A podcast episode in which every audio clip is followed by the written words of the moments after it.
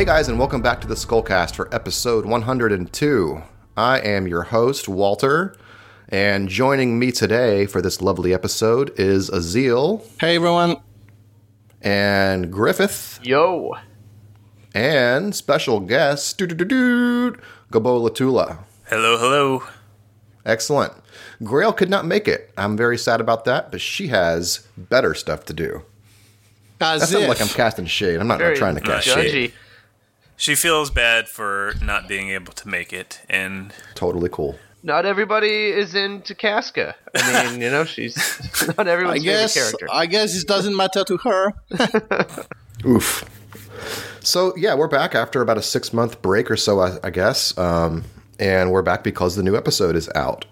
Since we last recorded, there's only one little piece of Berserk news I wanted to review before we get into the meat of this episode, and that is last time we recorded, episode 101, we had said we got word that Miura had a new project or something that he was overseeing at the time, and we didn't know what it was. I went so as far as as far as to say that it was probably uh, Mortal Kombat DLC and that Berserk or Guts was going to be in that. that would have been cool. And you know what? I believed it for like a half second. I felt it was real. It wasn't real. That wasn't what it was. We didn't find out until this past week actually that it's a new series or at least a one shot. We don't know the length of it. Um, from his studio, Studio Studio Gaga. So some of the people that he oversees or help him as assistants with Berserk are launching a new thing called Duranki and it's going to be published in Young Animal Zero, which is a new sister publication of Young Animal. So we'll know a little bit more about that in early September when it's launching. But Azil, you actually spent, you and Puella actually looked at the uh, the copy that's available for it to kind of break down the setting at the very least. So could you maybe review some of that for us?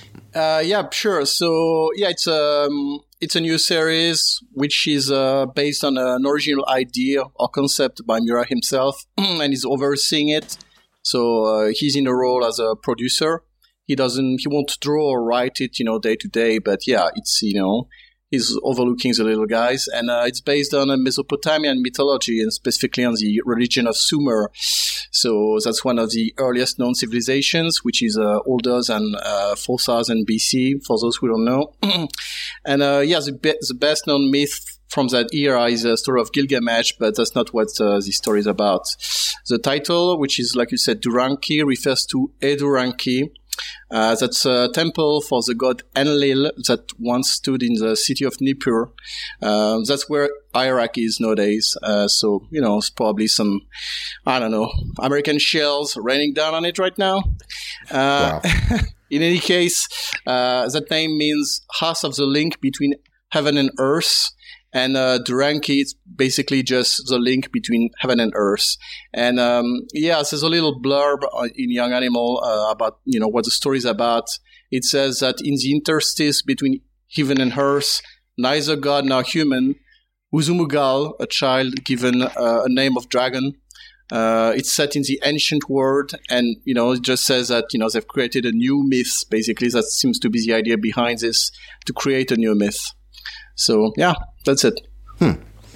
Yeah, um, the artwork itself is really cute, and uh, I'm looking forward to seeing what the actual page art looks like because the pr- the promotional art was clearly done by Miura. At least I say clearly, uh, but maybe not. But uh, it seems to bear his style at the very least. Very Yeah. stylistically similar is what I was thinking Yeah. when I'm looking at it. Like, oh, I wonder if uh, if he drew this or if his assistants are just doing it, you know, as close to his style as they can do.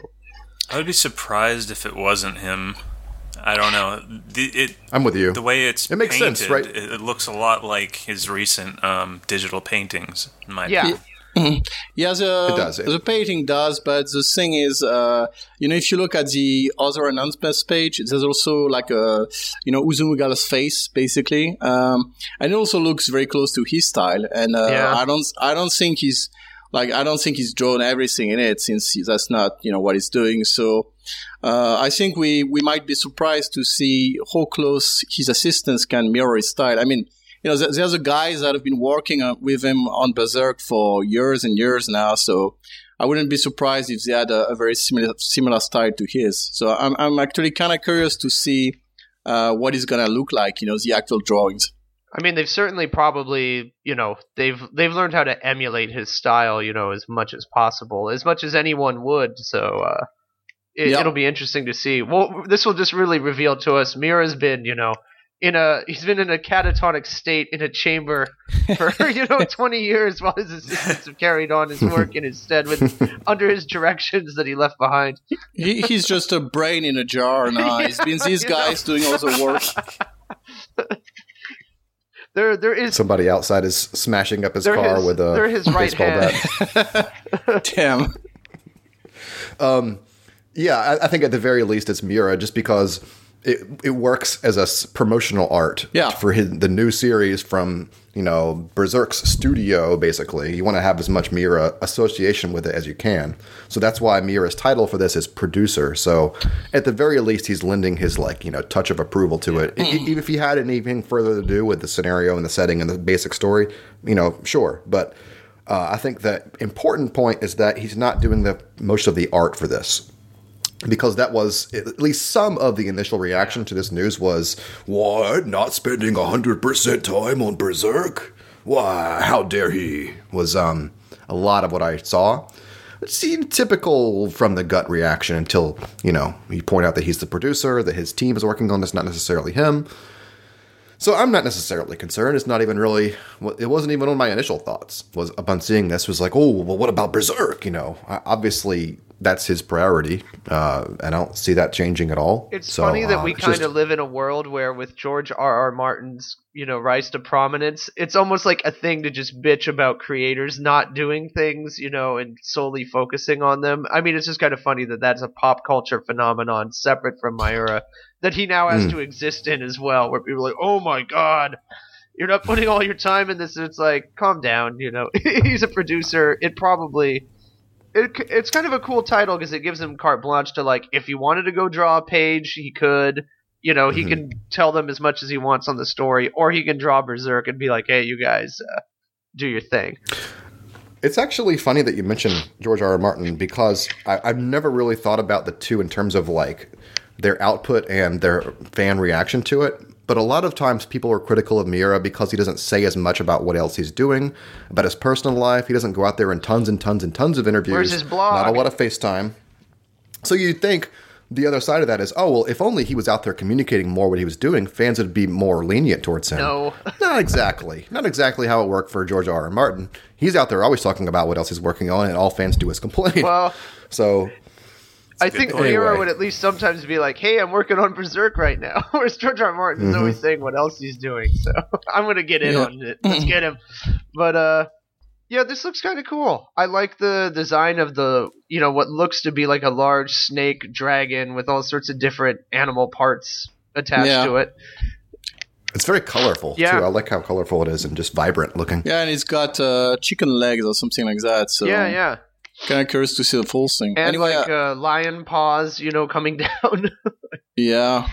And um, how to say? One thing to mention as well is that Miura has been uh, recruiting assistants. Uh, you know, like because uh, you know there's more work to do now, so it's not like it's just his same old staff that's going to be doing Berserk and this new thing.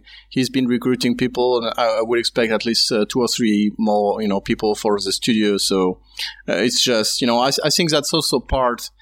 It's probably not just uh, desire coming from him, but also some things that Hakusensha asked him to do. Uh, Oh, yeah. You know, to produce this new series because uh, Young Animal Zero is uh, replacing uh, Young Animal uh, Arashi, which means you know Young Animal Storm. Basically, that's what it meant. Um, as a new, uh, yeah, as a new uh, monthly publication from Hakusensha. So I'm expecting, and it's focused on you know. Uh, basically fighting series you know combat series stuff where there's a lot of fighting so it would make sense like that asked him uh, since he's basically the highest profile mangaka to take on a more uh, senior role, you know, and uh, bring in younger people into, you know, also as a fray.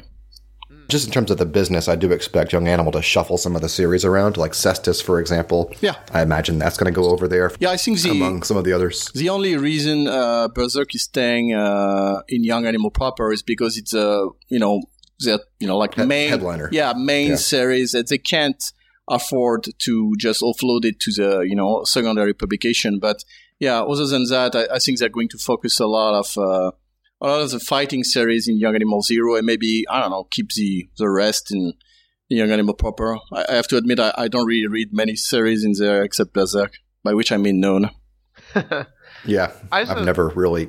Yeah, I just think Go going ahead, back to the artwork and this whole sort of enterprise, it's interesting to me, and maybe I'm just you know connecting it all back to Berserk, but I feel like. Uh, the girl kind of looks like you know the in the face she kind of reminds me of like a combination of Schierke and Farnese and the little oh, satyr yeah. looks very much like Isidro like his yeah. monkey form like essentially so I yeah, mean yeah, as a satyr, I, I, did find that he kind of reminded me of Isidro. It's true. I was like, hey, you know, if you, yeah. if you like, you know, just you know, look at him a certain way, you can see it. Yeah. That's all. So, so yeah, we'll hear more about that in the in the next month or so. Uh, I probably will be importing that. Uh, timed with that, the other tiny piece of Berserk news is that the 30th anniversary is next month for Berserk. So that's a big occasion for the series, and wow. I do expect a young animal and you know Miura to do something special. As a reminder, uh, the 20th anniversary there was a special cover which had which had Zodd versus Guts on the front kind of it the front of it they had the character and world guide little mini book thing, and they also, of course, it was a big episode as well. Uh, 307, I believe it was 306, one of those two. Yeah, where it, showed off Fantasia, uh, sorry, Falconia for the first time. So that was a big deal. Um, so I do kind of expect a momentous thing to happen, and you know, as we all know, we're, we're set up for something pretty big to happen next ep anyway. So yep, that's cool. So yeah, we'll know a lot more about the Duranki and what's coming up with Berserk in about a month, I would guess. So we'll move on to the main event. To the momentous episode, episode that we have right before us. yep, episode 359. So in 359, we actually don't see the immediate reaction of the scream of Casca at the end of 355. Uh, and instead, we see her getting equipped and getting a haircut from Danann. And Casca introduces herself, reintroduces herself to the group individually, which is great. And she gets a chance to fight some golems that Danann summons over that look kind of like Vikings. Uh, so she has to have she gets this great action scene where she shows off that she's not just a pretty face. Basically, you yeah. know, Casca was always badass. Mm-hmm. Everyone's super impressed by her abilities, but you know, notably absent from the celebrations here is Guts, who actually can't you know come uh, can't see her, or she can't see him rather. So he's hiding behind a tree and kind of observing from a distance. Uh, Farnese feels kind of responsible for this circumstance, or at least to, to, take action here. So she tries to introduce them, but it leads to Casca speaking about judo, which causes a panic attack slash um, anxiety attack. Guts turns to face her, and when she sees his face, uh, he she sees a terrible vision. Uh, and she screams again. The episode ends with Skull Knight in the forest watching these events from a distance. So that's 359. And um, let's go ahead and get started. Uh, highlights, favorite scenes, favorite moments from this episode. Anybody? Well, I mean, every page.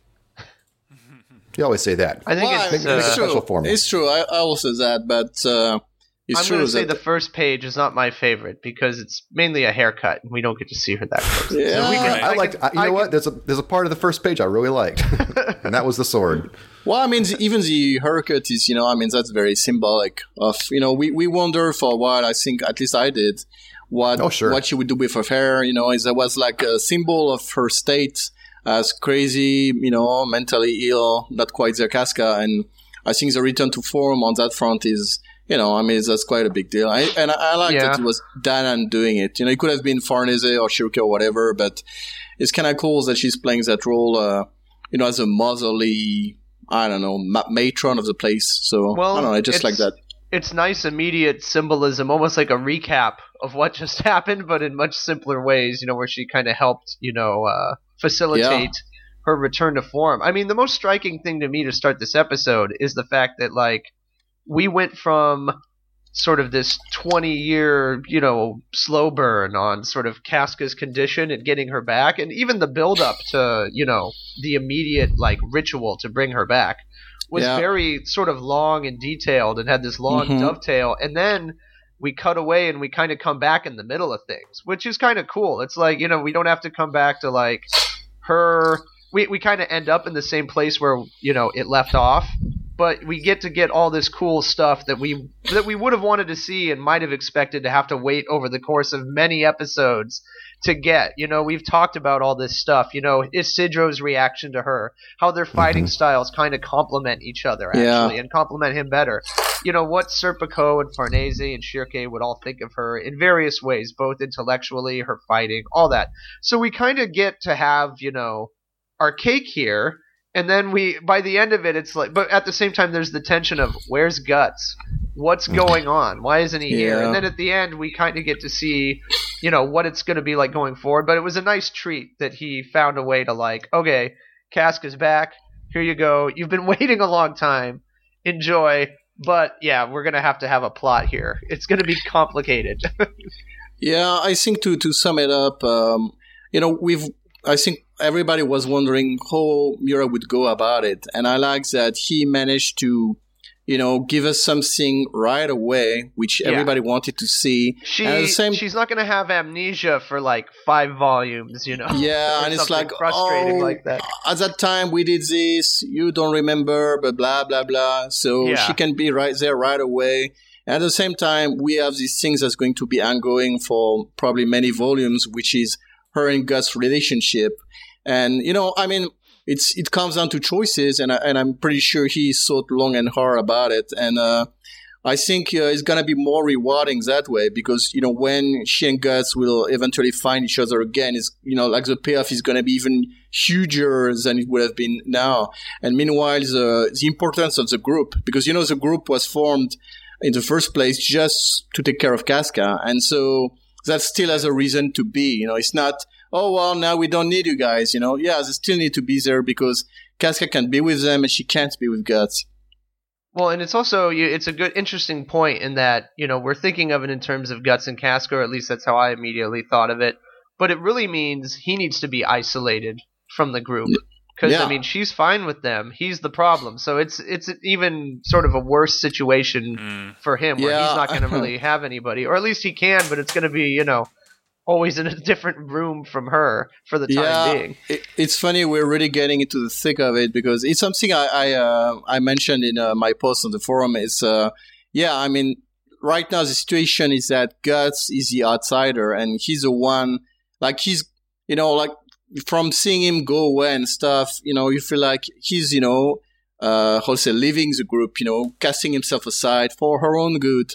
Uh, and you know, you know, that's probably going to be something he'll be thinking about. Is like, I'm not needed anymore. I'm not. I'm not good. You know, to be there. It's you know, it's not helping. Maybe I should leave.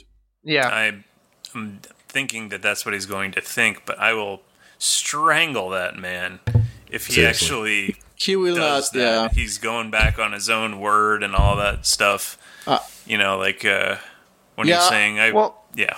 I think it's going to be more the, you know, he's just going to torture himself like he is here. He's not even like looking at her, you know, he's like hiding behind a tree, you know, because Yeah, he's unfortunately far too apt at sort of, you know, lonering himself up and sort of, you know, in this case for the good of her, for the good of, you know, the group. But I mean, yeah, it is a very sort of a, a tragic uh, uh, burden for him to take on like that. And I mean, you can see everyone wants to relieve him of it, including Casca.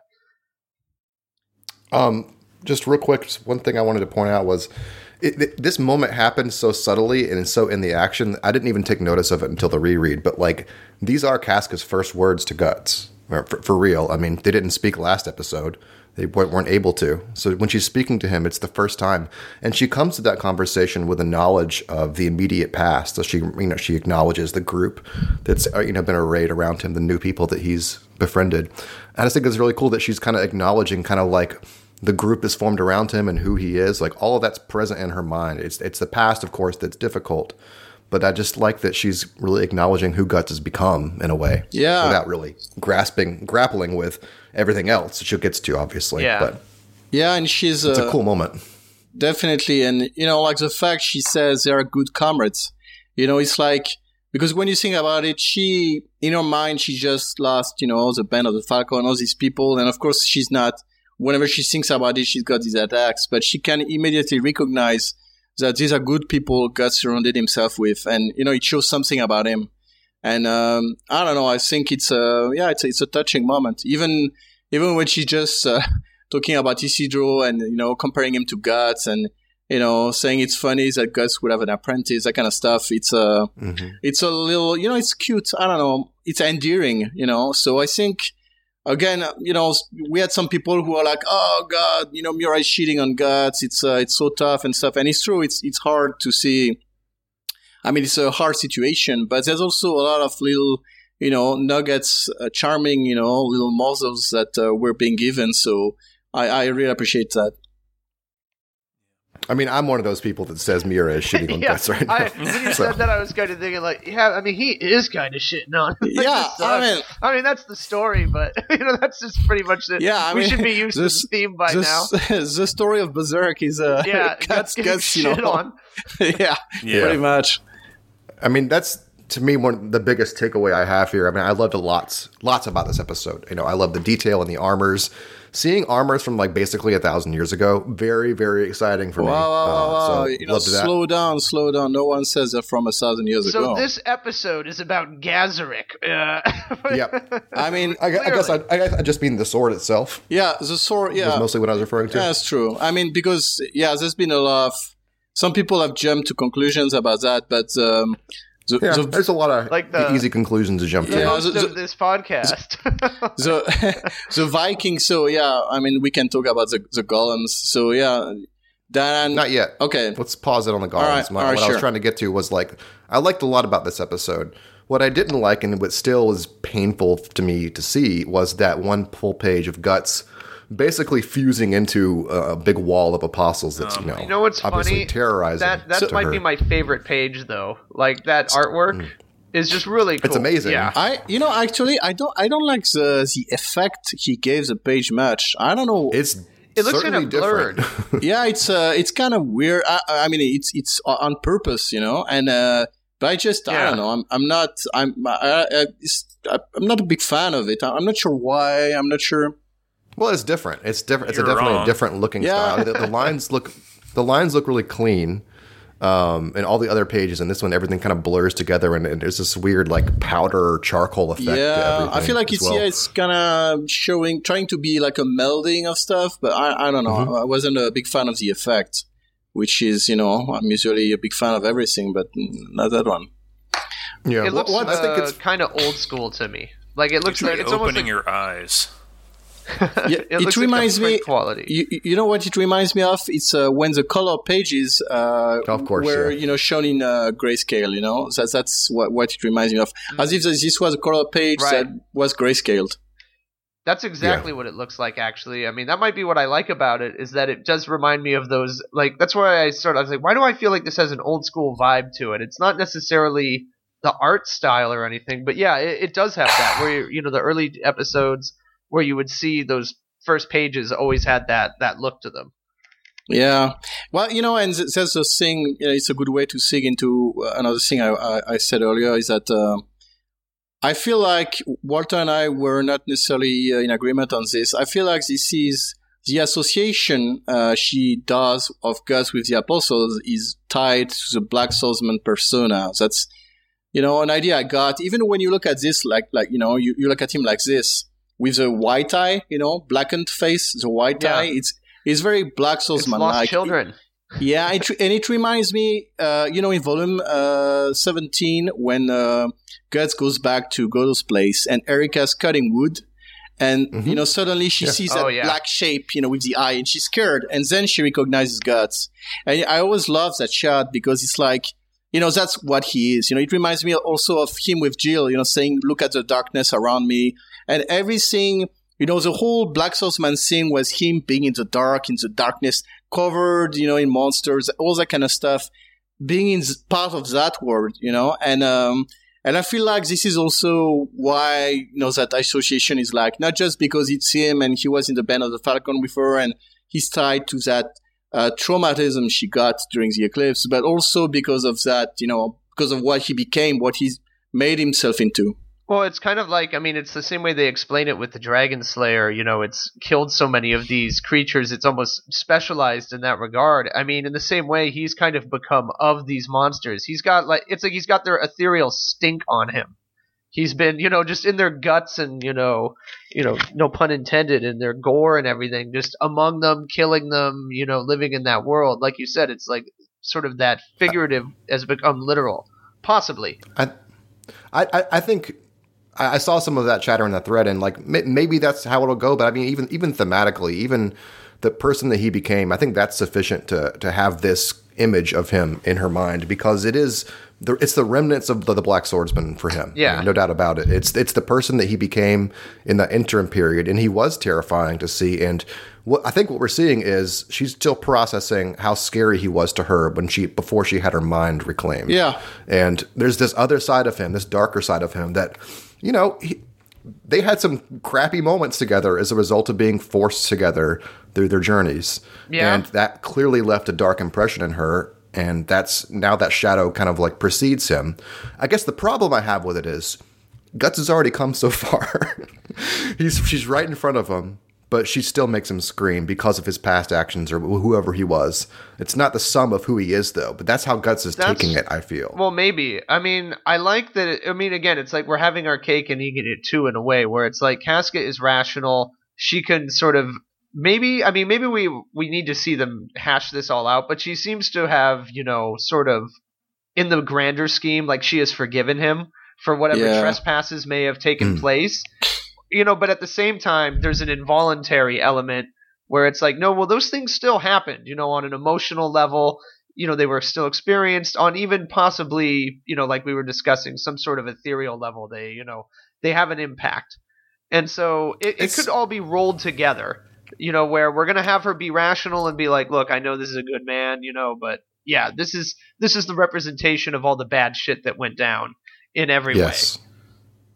Yeah. And I guess what I'm saying is like in terms of the the writing of it, like I don't I don't have an argument against it. I'm just saying as a reader who's experiencing the story, to see them come so far and yet So still you mean have when this you massive see wall between them. Scream and fall on the ground like she's having a seizure, and Guts like literally goes "Ah," like his like, go- you know that doesn't give you pleasure.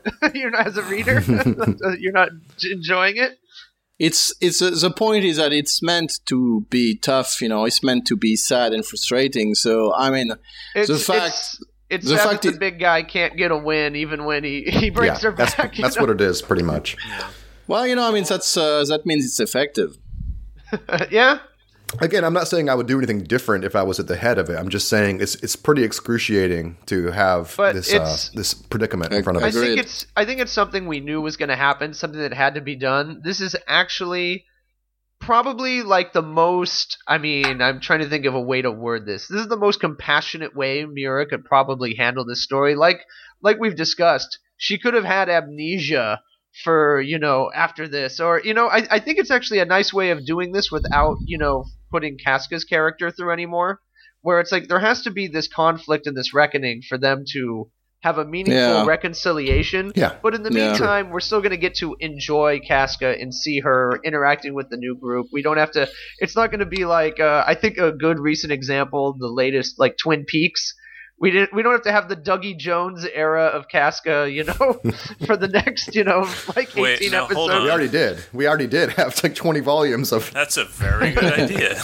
You know, the thing is, we, you know, Casca, Ca- Yeah. Casca was like, she was non-existent or just like, you know, she as a character did not develop for so long that I feel like I'm fine with Guts, you know, being pushed aside for a little bit. I'm, I'm okay with it because, you know, I mean, I love Guts, obviously. He's a, you know, main character and everything, but, you know, I'm also very glad that Casca's back and, you know, I'm fine with, you know, focusing on her problems and her healing and, you know, her perspective and that kind of stuff. I'm, I'm, I'm good with that, actually. I'm, I'm just, you know, I mean, sure, it sucks for Guts and, uh, of course it sucks for both of them, but, and again, like you said, it's not, uh, like you said, Griff, we, we can't have, we can't have everything. You know, I remember for so long, you know, you guys, you know, must remember people were like, oh, you know, she's gonna, she won't want to be with Guts anymore. She, you know, you know, even stupider ideas.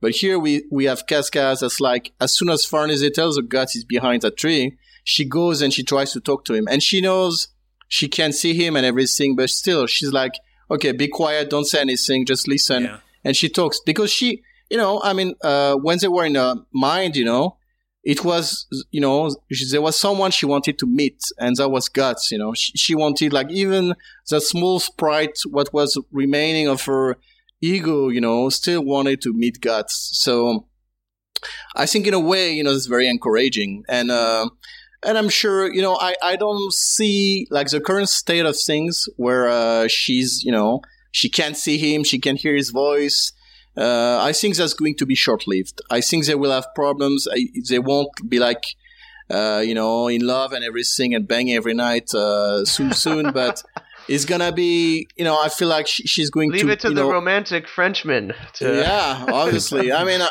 I, could put it another way, but uh, well, if you think back when they first like got together back in before the eclipse and everything, mm-hmm. there was a moment where you know, Guts had this moment of where he had some sort of similar reaction, mm-hmm. all his past yep. trauma and stuff. Yeah. Yep. So, you know, it, it's possible. Yeah, and you know, at that time, I mean, it's a it's a very, uh, I mean, that's one of the greatest moments in the series is that when he was feeling so shitty because of Gambino and everything, and he he was like, okay, I'm sorry, you know, I understand. I'm just like basically I'm a loser. I know you won't want anything to do with me. And she just hugs him and she's like, at that moment is very, is what, you know, heals him of his trauma. And, uh, and obviously I think something similar is going to go on here. There's a lot of, uh, like I said, I think the, the, current state of things will be short lived. Uh, what I expect will happen, and uh, that's getting too far ahead. But uh, I, I expect the boy, the son, will come and he'll do something and he'll manage to make them, you know, uh, you know, get a little progress in, you know, how they can relate to each other. So I don't know how it will go yet, but I, I think that might be the worst of it. This I episode, the boy will uh, finally speak, and his first words will be, "I want a little brother." well, you know, one thing I said in this thread is that maybe by you know showing guts in another light as a you know as a dad, maybe that would you know like unlock something in her mind. And I also think, I mean, maybe if he guts removed his fucking armor and I don't know just wore a t-shirt or something, she wouldn't yeah. be so freaked out. I mean, I don't know. Stop he looking could, like a big monster. Yeah, I mean, just and you know, uh, yeah, I mean, just the there's there's ways to make it easier on her. So I I, I think we will get some progress before they leave Elfhelm for sure. I kind of feel like it's gonna. I mean, this is an action series. We get a every you know even her coming back was this sort of you know even though it was all on a mental plane, this action packed sort of uh, ceremony. You know, it was like a battle. To, yeah. to bring her back. I feel like that's sort of, you know, we've discussed this before that's sort of how it goes in Berserk sooner or later. Even in this episode, you know, we get yeah. to see Casca killing golems that they Viking golems they make up just so she can kill them basically or beat them. You mm-hmm. know, it's yeah, it's and it's awesome. And I feel like that's kind of where, at the end of the day, things get solved in Berserk. Not necessarily by violence, but through the action pushing the story. Yeah. So whether the boy comes and helps them make some progress, I feel like whatever it is that is going to drive the story forward and force them, you know, to leave Elfhelm, whether it's just a decision on their part or something, you know, there's an inciting incident of some kind. I feel like that's where, you know, the rubber's going to hit the road and probably during some sort of, you know, climax uh, is where she's going to have to, you know, have some yeah. triumphant moment where she can interact with him because they have to to survive. Yeah, exactly. I mean, it's pretty much exactly what I've been thinking is that at some point, you know, like the, to me, the perfect scenario is Guts I don't know. He's in a bad shape. He's wounded. Just something. He's gonna maybe, get killed, and yeah, Casca maybe even to, like yeah, exactly. Maybe even an apostle, and she's like, ah! and she just you know saves him. And uh, and I think yeah, I think that's like that's a really great way to make it work. Uh, and yeah, I, I feel like it's, it's gonna happen. You know, uh, that would also a scenario similar to that could also create the context and contrast where she sees like no guts is guts that's a monster. You know, that's one of the things oh, yeah. I'm afraid. yeah. You know, where it's like he's, you know, he's the man I love. That is one of the things, you know, to be afraid and also, of that we need to kill. Another thing is that yeah, right now, so she equates guts with like you know, it reminds me also of what Isidro uh, said in um in Enoch, you know, uh, a monster devouring monster, you know. Yeah. He's he's turned himself into yeah, basically just a killing machine, you know, and uh he's, he's kind of like the doom guy, you know, like the demons are afraid of him. Yeah, I mean that's that's why he's cool, you know. It's like he kills the apostles as they are transforming. He's like, it's not fair. So you know, he's so even Oh, though man. even though I think that was a Skull Knight actually. anyway, Yeah, it was. But, well, you So, know, you uh, mentioned in when he returns to you know Godo's, and you know they have that scary moment where he looks like a monster in the woods. But even Yeah. just after he's revealed and he's okay and he's talking with Godo, uh, you know, we have uh, we have Puck talking about him in their journeys, you know, and their rem- and, and just thinking about how he's changed, and you get that sort of heightened uh, illustration of him looking like you know a madman yeah, you know, with with like blood splashed on his face and just one of the most evil looking grins that you know you've ever seen him give, which he would give when he sensed apostles nearby. He relished it. So you know, yeah, he is part of that. I mean, literally in this shot, part of that scene. You know, Yeah. with these monsters and kind of of their their world by his choice. Yeah, and, and what I meant is that maybe by seeing him uh, in a position of vulnerability, you know, like I don't know, he removes the armor, maybe you know to do whatever, take a bath, or maybe to look less scary. And he's he's his mutilated body. Yeah, yeah, he's in a bad shape. He can't see or hear anything. He just falls down. He's like he's really he's weak, and you know then and you know again it's like when he was fighting Wyald, and you know uh, he got uh, you know he was unconscious and everything, and she rushed in, you know, to save him. At that time, even though it was an apostle and she she wasn't up to the task, but she still rushed him because you know that's a that's a man, right? So I feel like you know uh, a situation like that, boss would uh, you know uh, be a very nice reference to you know what they had before and what happened in the past, and also you know a path towards the future where she's now she's able now she can do she's not afraid anymore. She she's not just a scared little girl anymore. She can do something. And Guts while he's been that you know that guy she only saw the back of you know in front now he's you know he's just a guy again. So yeah Speaking of back, a cool moment would be if she can't face him and, or speak to him, they could fight back to back like they did in the Yeah. Oh, hundred Oh, man man. battle as well. yeah, Yeah. for sure That'd be cool. Well, what's sad though is that like what really triggers her in this episode is when he starts to say her name. It looks like like he Yeah. says something as soon as he says anything, Yeah. she like you can see it above her head, like gong, you Yeah. know. And I actually missed that on my first reading, and I, I assumed because you know That's- reading it yeah, in that's why she Japanese, says the you speech could- bubbles are kind of could listen. unclear. The speech bubbles are kind of unclear about who it is that's talking. I assume Guts was re- responding to her, but actually, yeah, she gets the first panic attack when she says Judeau's name, thinks about that, but then Guts says Cass, and then Yeah. she immediately reacts to just hearing his voice. which Yeah. is, And then she like falls he, down. which is sad because like he cannot communicate with her, you know. So Yeah. I mean, he could. I guess he could write her a letter. I don't know. Yeah, is Guts yeah. literate? Can he dictate? Maybe. yeah, yeah. well you know No, I, my, my my joke was the mind transference with Schierke's hair. Like, you could just like sit him in two different rooms and just have like thought, uh, you Yeah, he- transfer your thoughts for a while. you know, Schierke's telling her how much, you know, how much, how much she loves her. it's very awkward. It's not really coming It's kind of like I, I I don't I don't know where to take this completely, but I actually wondered if it was kind of like a form of commentary by Miura in terms of like how people communicate.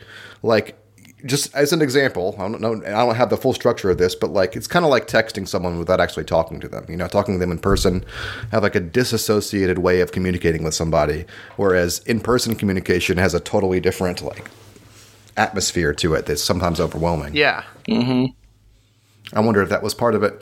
Another part of their communication and the way Miura has done this visually just across the past two episodes, as we commented on it, is he's obscuring a lot of Guts' newer features. Uh, the one that he shows him happened last episode as well. It obscured his hair, a lot of his wounds. In this pa- in this page, we should just mostly see one side of his face. The part that's not, you know, Yeah. doesn't have the eye. We see the part with the eye. His arms are crossed, so you don't really see the prosthetic arm until later when he turns. Then you see the white hair, and that's when the shock moment is on anyway.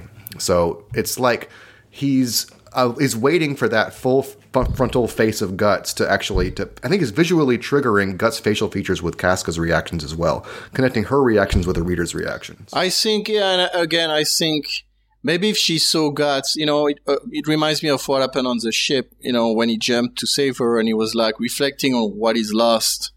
And I was like, you know, I've been a, a powerhouse, you know, of killing, you know, people and stuff, but like I still lost my arm, I still lost my eye.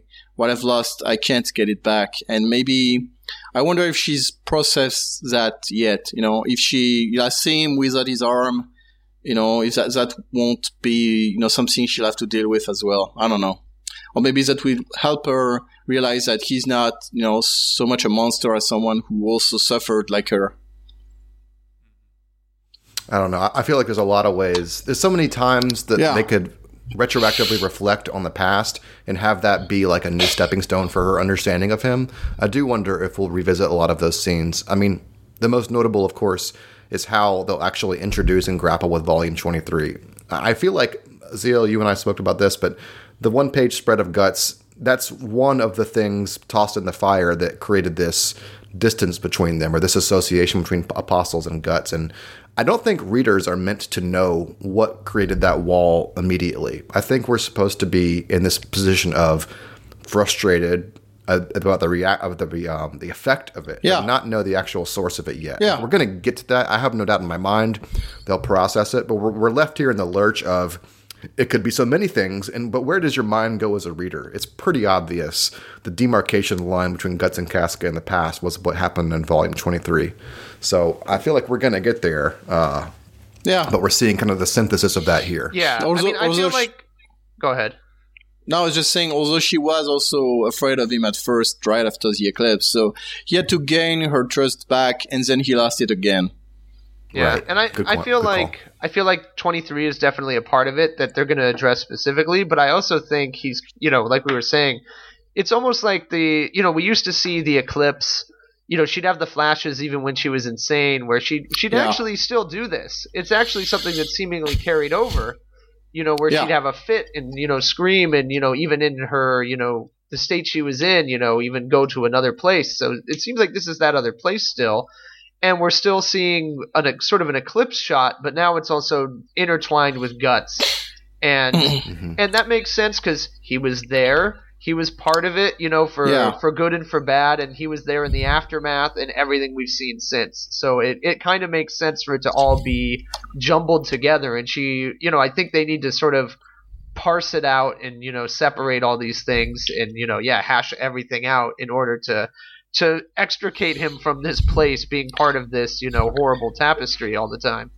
Yeah, because I think another thing we haven't mentioned yet, and, and that's very obvious, is that she still hasn't processed the uh, the big betrayal, you know, the rape uh, at the hands of Femto in front of Guts, and I feel like, I mean, you know, thinking of Judeau, she goes into that panic attack, you know, and then you know, she you know falls down when Guts calls her name. But my my point is, uh, you know, the eclipse still is a big thing here, and uh, I feel like the fact Guts was there is a uh, like much like saying Judeau's name sends her into a panic attack. Hearing Guts' voice, uh, seeing him. I mean, he was there uh, when she was being raped. You know, she they watched each other as it happened, and and I feel like that's gonna be. I mean, that's, that's something that left a mark, and that's going to need to be healed. And she hasn't yet dealt with that. You know, uh, like when she first screams, she has that flashback of Griffith's uh, ruined body in the cell. But obviously, I feel like the big moment and the like the basically the biggest uh, challenge for her sanity will be uh, remembering that time and dealing with that. Obviously, like that that obviously is a big, big, you know, uh, deal. And um, yeah, so it makes sense to me that it's yet to come. It's going to be kept for, for last, and you know she'll have to deal with that, you know, at that time. And I feel like after she deals with that, uh, things will probably uh, get a bit better. And it makes sense that that being the natural, I don't want to call it resolution because it's going to be painful, but I imagine grappling with what happened at the end of the eclipse will be a huge stepping stone for her getting back on her feet. And I feel like the method or the vehicle for that happening is like en route right now because not only is, you know, femto within the body, uh, the child itself was the product of what happened Yeah. uh, as a result of the rape. Yeah. So, like, all those things are going to come slamming together, presumably within the next few episodes. Yeah, and it and it makes sense. I mean, Guts has he himself has a lot of like baggage with the boy, you know, that he needs to deal with. He was uh he was not nice to him, let's put it mildly, and um and uh, and it's also his son, you know, and and I feel like both of them will need to maybe comfort each other of the, of the fact that their son was corrupted and what's his you know state now and everything like that. So there's a lot of uh, and yeah, like you said, that's obviously. I mean, will she feel the boy in her brain? Will she remember every? She she will remember. It's it's like not even a question. She will remember that he saved her so many times. She remember what she felt. So it's uh yeah, it's gonna be a big big deal to me. Very very big deal. So all these things will probably uh, converge at that time. It's probably How the do we, boy is going um, to show up right when around the campfire. Skull Knight says, "Let me tell you about my past." Oh, wait, wait! It's the boy. Hey.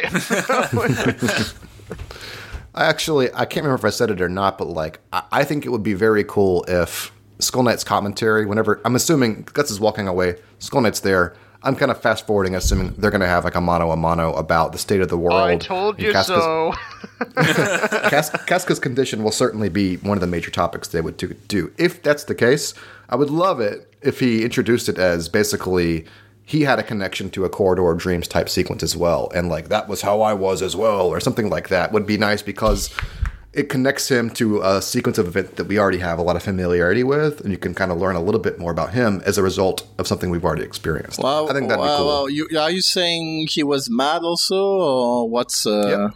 I'm saying, I'm saying, I think jumping three thousand steps ahead. Wow. Whenever his body converged to having no body and to pos- being the, presumably the soul that possesses the armor, somewhere in the middle there, he might have needed some talking down to, or maybe the soul in the bo- soul in the armor itself was a crazy concept for him to deal with, requiring the corridor of dreams to, you know, make him whole. Uh, I mean, I feel like you're just existing without a couple bodies already so much of a deal that I don't know if he needs. I don't know. Yeah, maybe. I'm, I'm just. Who knows? I have. Uh, I don't know what spores he would breathe though. If he yeah, was just just. armor. uh, I mean, I feel like already. I mean, it's. Uh, I've always been sure that uh, the transference, you know, happened in Elfhelm, probably overseen by Mhm. Danann. You know, she must have been the one to do it, and um, I feel like that's already such a thing.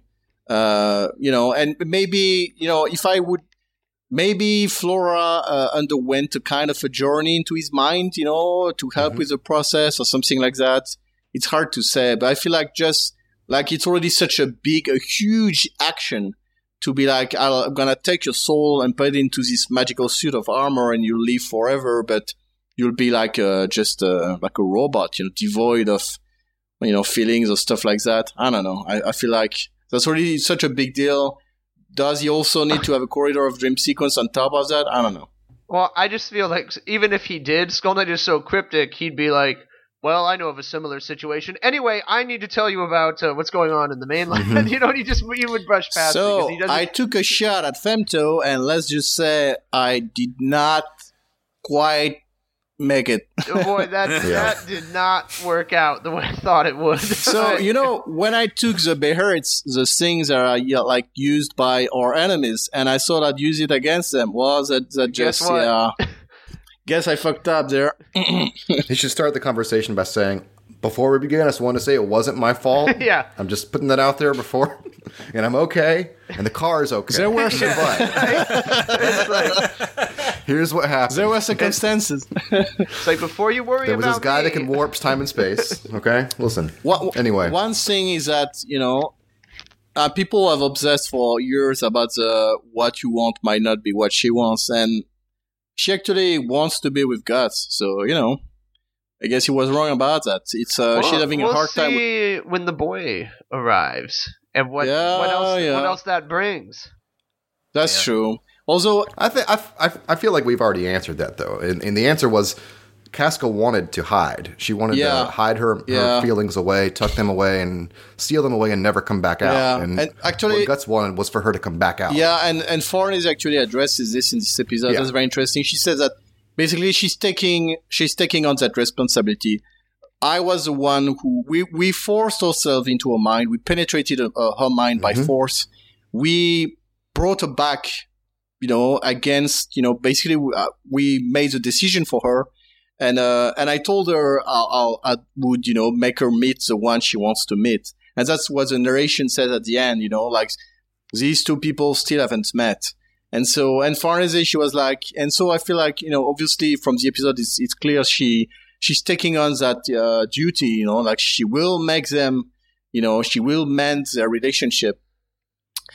I was I was going to ask you guys how you felt about that. Like, I feel like Farnese maybe he's not the best social worker in this sense. Like, she's not acknowledging the potential downfalls of just putting just put them in a room and kiss. Basically, was her like approach here. Uh, I, I, don't know that it's the softest touch. Um, I, I, um, think this is someone employed, who's you know? had a lot of their own deep-seated social issues yeah. too, so she, she might not be the best judge. yeah. yeah, and like uh, didn't Danann say that, or no, Farnese said that you know she, while in Casca's dream mm-hmm. world, like she kind of, it's like some of those ter- like memories or you know yeah. something has like kind of been passed on. Yeah, yeah those, those scars were gonna.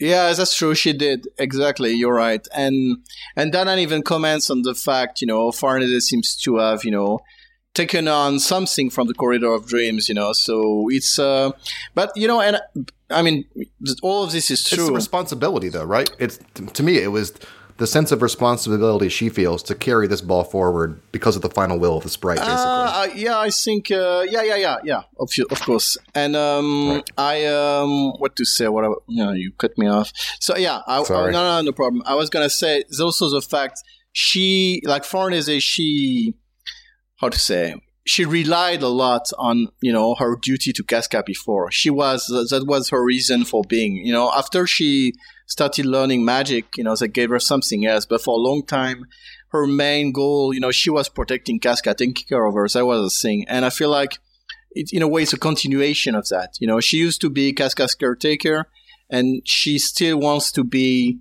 useful to her, you know, and, and doing things for her and Guts. And in a way, it's also um, a logical continuation to me of the fact she uh, she's basically abandoned her crush on Guts, you know, uh, as you know, as they arrived on the island, and you know, as the journey uh, ended, she kind of came to that realization. She was like, "Yeah, you know, Casca's, you know, she's Guts' woman," and you know, basically, she realized she was not ever going to be, you know, Guts' girlfriend, and she she moved on. And I feel like that's a yeah, kind of a continuation of that. It feels, actually feels very natural to me, which I think it's mm-hmm. uh, is really a testament to Miura's uh, quality as a writer because you know she started, you know, I mean, what a well, what a journey, right? No, you're totally right. I, would never thought about it exactly like that. About her her momentum to join these two is kind of like the counterstroke to her own feelings for guts. Like if she can't have guts and she she respects the Casca as guts woman, she's by God going to make him happy at the very least by joining him with the one that he loves. Yeah, exactly. And and she, it also goes for Casca, who she yeah, has a lot too. of affection yeah, too. So sure. So it's like okay, I you know I'll, I'll be the best friend basically. Yep. Uh, throughout all these back and forths about Skull Knight and he, he's on the page now, and he hasn't been on the page since 2010. I feel like we should probably reference the fact that it's been 19 years since we've seen him. 19, nine years since we've seen him. I was gonna um, say. Maybe it's been ten. How, I can't recall. How actually. old am I? I think it's yeah. I, I, think it's been ten years actually, but uh, okay. Yeah. Yeah. You're right. It is ten years. 2009. That's right. Well, you know, I mean, he's uh, he's that kind of character. He's uh, he's not. You know, he wasn't gonna appear at I mean, I think I've been saying, and, and we've all agreed on that for a long time, that he would appear in that film. So that's like that's a place that makes sense, and um, you know, it would have wouldn't have made sense for him to appear on the you know uh, sea boat, yeah, on the, the ship, the sea god's island. Even yeah, I mean, obviously not yeah. the ship, but even the sea god's island wouldn't make sense.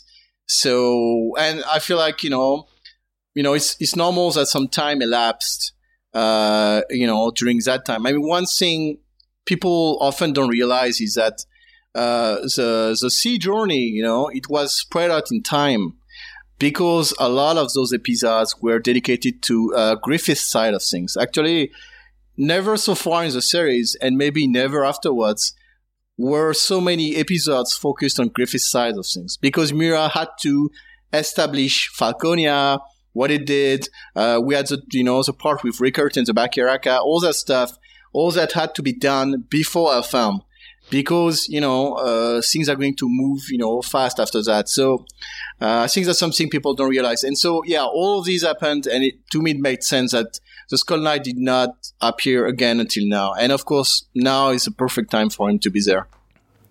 Not only all of that, but as we've said multiple times throughout the past like five years of podcasting, um, we are now at a crux in the series where where what we saw on the horizon long ago, we've reached, we've pretty much reached that. Yeah. Whereas beyond that has been usually, you know, we can't exactly predict what's happening next.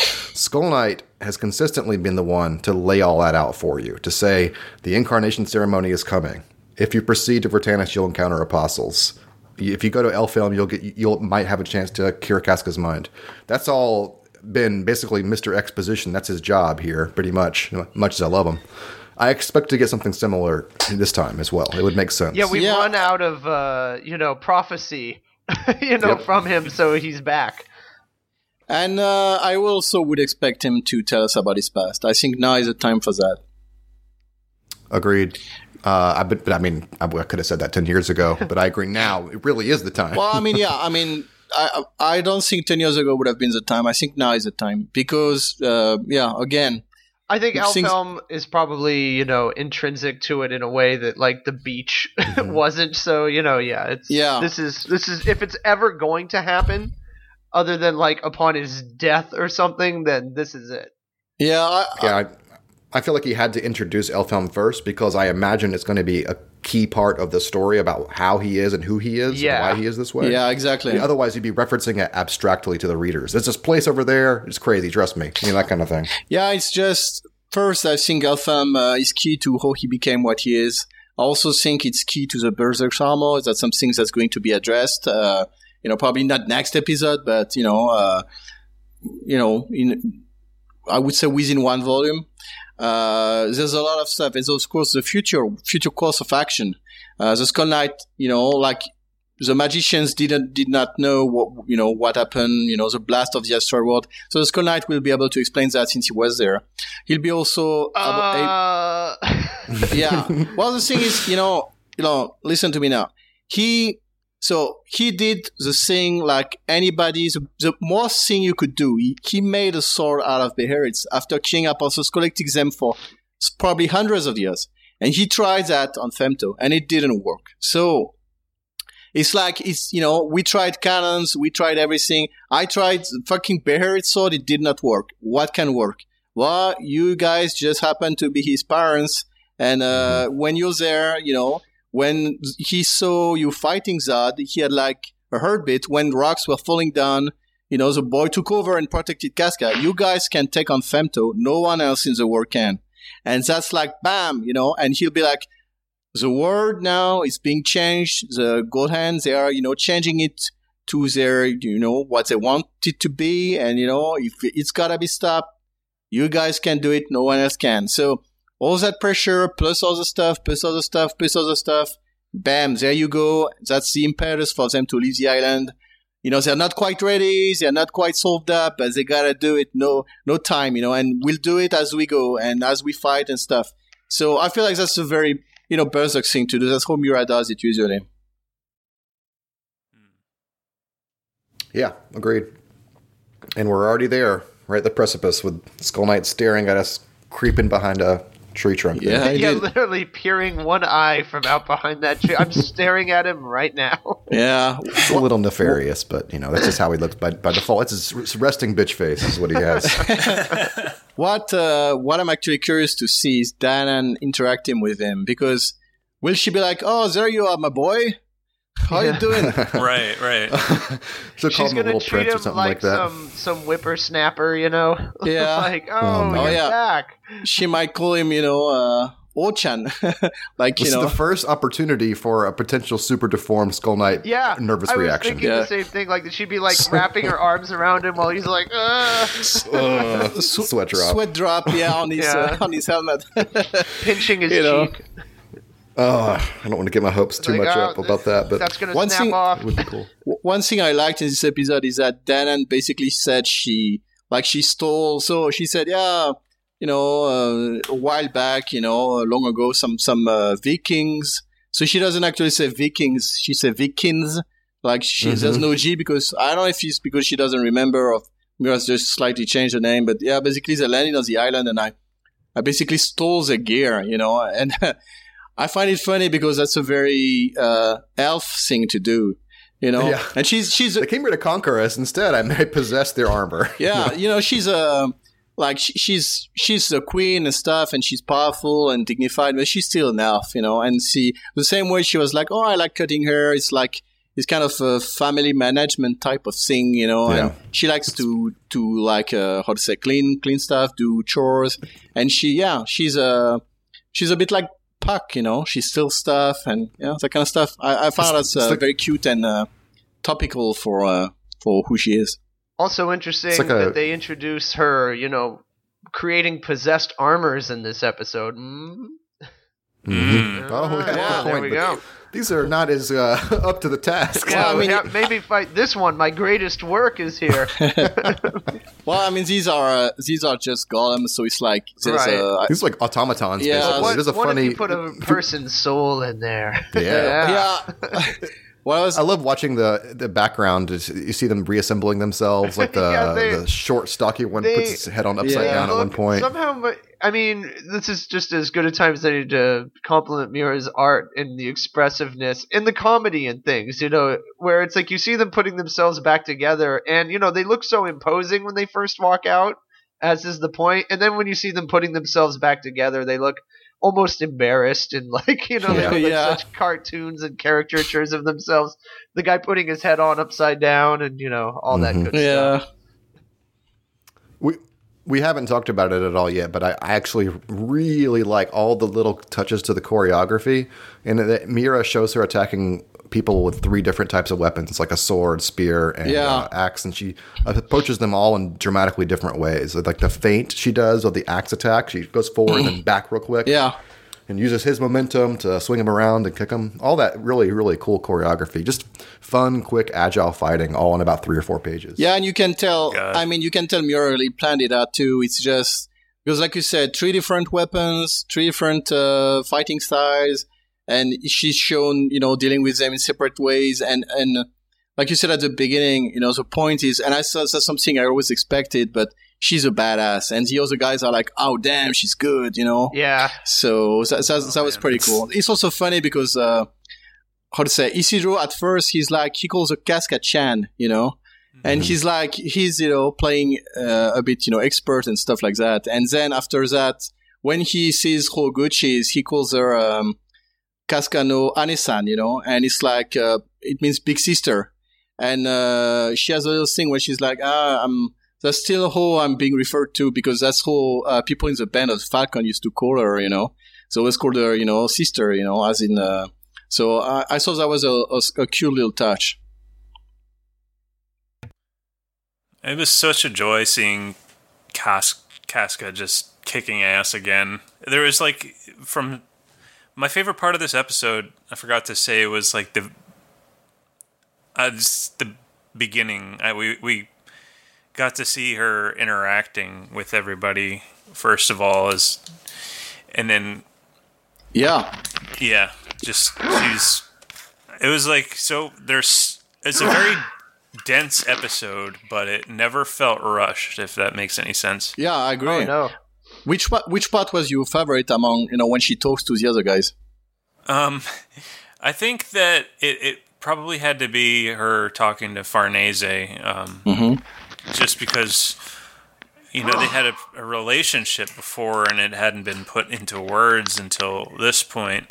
I mean, it was great seeing her talk to a, a, any of these people just because it, you know, this is something that we've all been anticipating for years and years and years. And as Puck pointed out, I think he, he got a didn't Puck get a little bit meta during this uh, Yeah, he As usual. he he, Yeah. he does. No, he actually breaks the fourth wall at some point. He's like, yeah, he, he does. tells people to like uh, read volume 21 or something so it's like uh, Yep. I, I mean he doesn't usually he, he he's always a bit meta but he doesn't often break the fourth wall and i was like damn that's uh, like that's a special occasion for sure you know um, as for me, I would say like my, my favorite part, of course, the part with Farnese was great, and uh, I, I really liked Isidro. I think you know, in a way, this episode is kind of an uh, Isidro. I wouldn't say centric, but um, you know, he he shines a bit in this episode eh, where he remembers uh, when he saved her.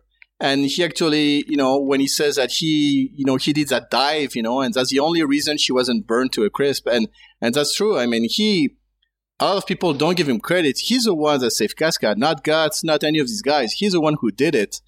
And He's uh, the real jumping fish. yeah, pretty much, yeah.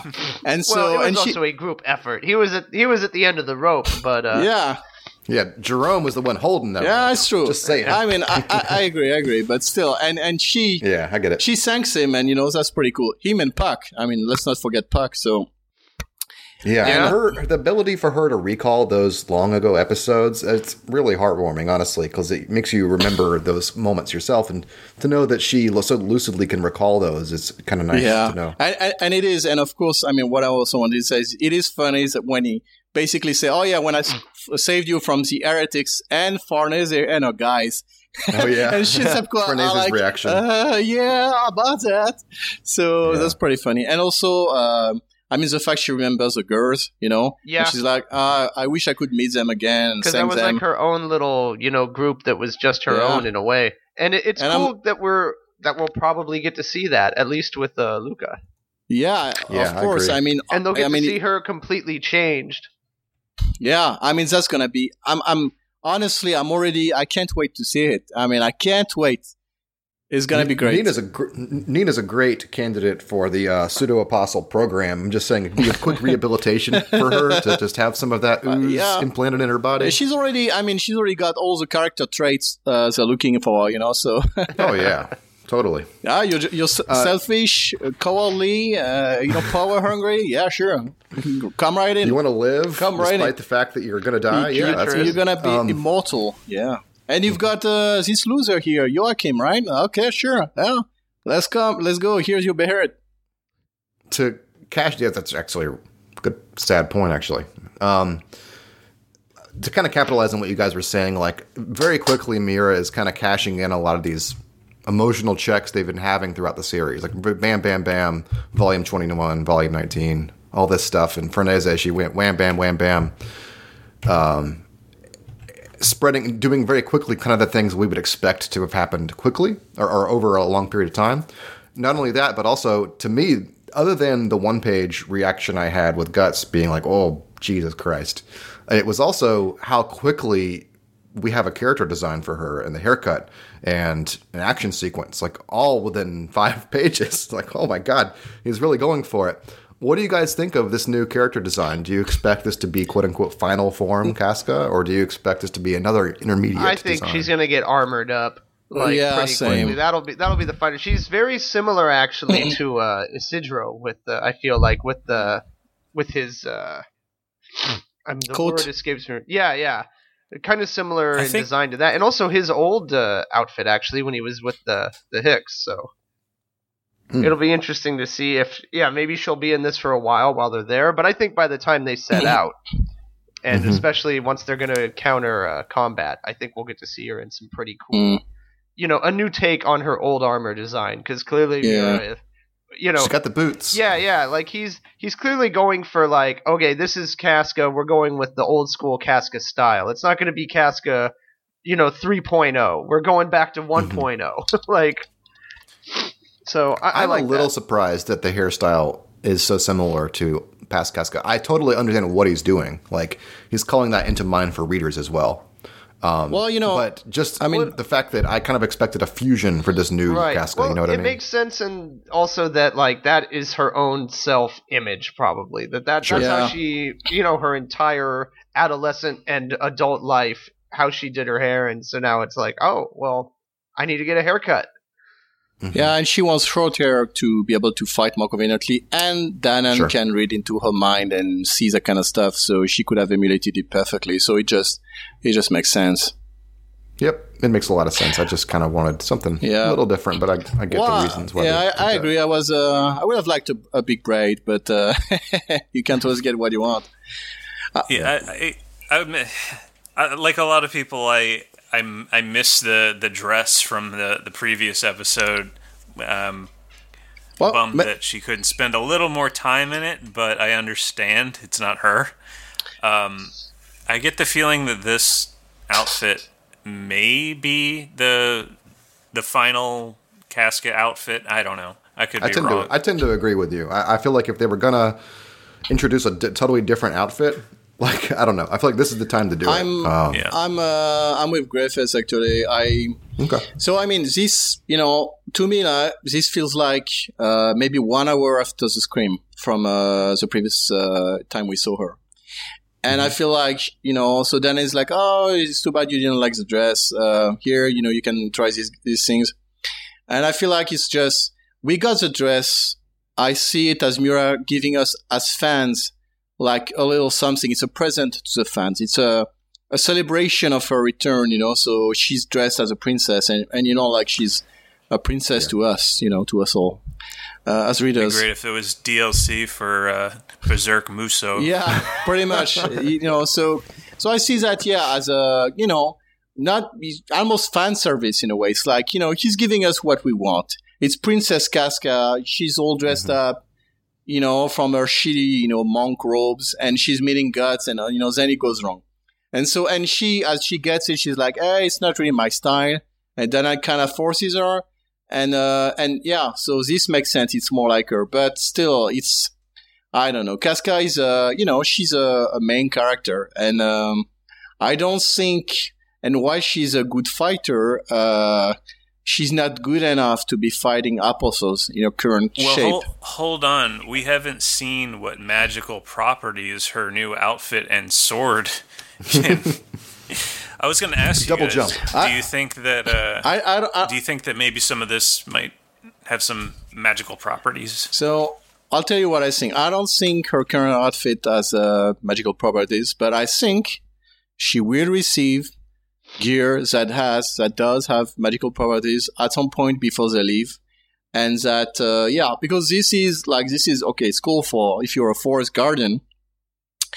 Uh, but yeah, when you're facing real stuff, I don't know if these little, you know, fluffy things are gonna get the job done. So I, w- I would expect her to be wearing something more, I don't know, more armored up uh, going forward. You know who was also a forest guardian is uh, Totoro. I'm just putting that out there. There we go. yeah, yeah, for sure, for sure.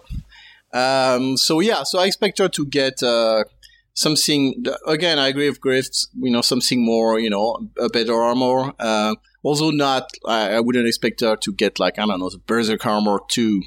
Um, and as far as weapons, I don't know. I could see her getting another sword. Uh, being it a bit like uh, like Serpico, you know, where she's got like the standard sword and the other sword that does other things. I don't know quite yet. Uh, I feel like this sword is pretty special. It's not. It's not just any random thing. I don't know if you want to talk about this, Walter. Oh, I would love to talk about. I know you've sword. been waiting for like been an hour to talk about it. So let's go. Let's go. So uh, I- this crescent thing, we've seen it a number of times. It's the one at the top of the pommel. Am I saying that right? The pommel is so that right? you think the sword used Uh, to yeah. belong to to Locus, right? That's uh, your contention. Jumping way way ahead. Way we're not at Locus yet. Um, the, the crescent knight. Fucking a. Um, the crescent symbol we've seen a number of times. The, the first time we see it, of course, is on Gaiseric's uh, shield. It's incorporated throughout uh, a lot of the things from that period. You see it in Volume 18 on the background in the Tower of Retribution, and we saw it again on Falconia. Uh, but it's been changed a little bit. I've talked about this on podcasts before, but instead of the lower moon, if you want to call it, it has wings, but it's the same exact symbol. So to me, it's the symbol of the old city, or you can say the old capital, maybe even just Gaiseric's symbol. We don't know for sure, but it's something associated with that time. And we see it again at the top of the pommel here. Now, I don't think this is Gaiseric's sword. I think that'd be cool. It makes sense. I mean, the, the guy's on the other end of this episode. Like, why not? But I think it simply dates the sword as the, as being from that time, and that in and of itself is not far fetched enough to be like discredited very easily. Or if you say it's Gaiseric's actual sword, that's like I don't know. I don't I don't see it. It's just a little jump too far. Well, it, But um, I, I'll go. Uh, you know, I'll, I'll just contradict you here. I think okay. Why I have a sword that's from Gaiseric's time? You know, that's just like, oh, it's it's from that time where I lived. Who fucking gives a shit? No, let's. I I, Well- I say I say it is Gaiseric's sword. Okay. so I say it only matters if the next two episodes that that symbol suddenly becomes more relevant. Then you can go back and see that it was a uh-huh, sword from it's that gonna time. be. But It's gonna be sconizing. Hmm. there's something else cool that happens with this sword, and I thought about. Um, if you recall, in Volume 13, end of the 13, Gut sprints away from the cave, encounters some specters, and Skull Knight throws him his sword to defend himself with. And here we have an awakened Casca using potentially Gaiseric's older sword to quote unquote defend herself with. I think that's a cool parallel if that is indeed what Miura is going for, but it is quite esoteric to connect those dots. So, just something I thought about while I was looking at the sword and thinking about potential significance of employing it. Yeah, it's Something a I bit. thought about where I stared at every panel of the sword. just the one. What? Well, the thing is, he focuses on it. If it was just meant to be a casual sword, he wouldn't have incorporated that symbol. It's- he wouldn't have given that that detail shot of the I would, ornamentation. Yeah. I would be surprised if she doesn't keep the sword because it is a very cool, specific looking sword as opposed to just being like. I feel like her gear that she's wearing. The reason I think she's going to get an upgrade before they leave. It's is that- generic. yeah, it looks like to me. It doesn't Yeah, look sure. like this is Casca's new Casca costume. It looks more like generic Elfhelm off the rack. You Yeah. know, here, here you go. Except for the boots, those are those are the little Casca flourish to make her more recognizable. But I feel like she's going to get armor that looks more like her old armor, at least to put on top of it. And that She's going to get that's- another berserker armor, and she and Guts are well, going to be hopefully a power couple. Hopefully Well, they you- have some normal armor, like normalizing armor, so you don't, you know, go crazy when you s- like for all these incantations and stuff. Can't they just put like a tattoo on her arm so here you won't go nuts when you see Mm-hmm. guts? She's she's But this is berserk. she's uh, she's still wearing her necklace by the way just uh just actually while we're on the topic on the berserk armor i do i did admit the spe- you know the possibility that she might wear the armor to save guts at some point i think that would be pretty fucking God cool damn. be like uh he's he's gonna die and she'd be like ah do it that would be pretty cool but i don't know What do you think her helmet shape? Oh would be? yeah, Let's that's talk that's about the this. question. Yeah. I, I don't know, but uh, yeah, a butterfly. I don't know, something something weird. no, it's a cat. It's a cat. Uh, that would be Moving cool. right that along, would be cool. definitely a cat. Uh, I just here's the thing though: is the berserk armor works because Guts fighting know, style is so attuned to that style of fighting, Well, and it just you kind know, of I mean- accentuates what's already right, there. all right. You know, Are you saying Murak would not do something cool with Casca and the berserk No, armor? Just, hey, just. It would it would be absolutely cool, but it would have to be like a one-off kind of thing, Oh yeah, like just for it fan yeah, service. obviously, It would it be- obviously would be. I mean, I'm talking about stuff. So, my, you know, Okay. think about when Guts and Zodd teamed up. It's like, what the fuck? Like, you know, sh- you know, pants shitting events. J- Guts and Zodd. or even teaming up. also the speaking of Zodd, when Skull Knight just takes the hit at Femto, and it's the three of them up there, and it's like, oh my Yeah. god! Like I just remember the preview for that was still like maybe the most exciting, you know, yeah, I the mean, berserk moment of my life, where it's like, holy shit, yeah, it's it's- the end of times. it's it's crazy and so yeah i think it's like you can get you know I, it would obviously be only a one shot event it would never happen again but i think it would be cool and But yeah, it would I s- be cool if he was somehow. It would be very similar, actually, to Flora's house, where he's out of the armor, he's weakened, he's gonna die, and she basically just like says, "All right, you know, put it on me, and let's see what happens."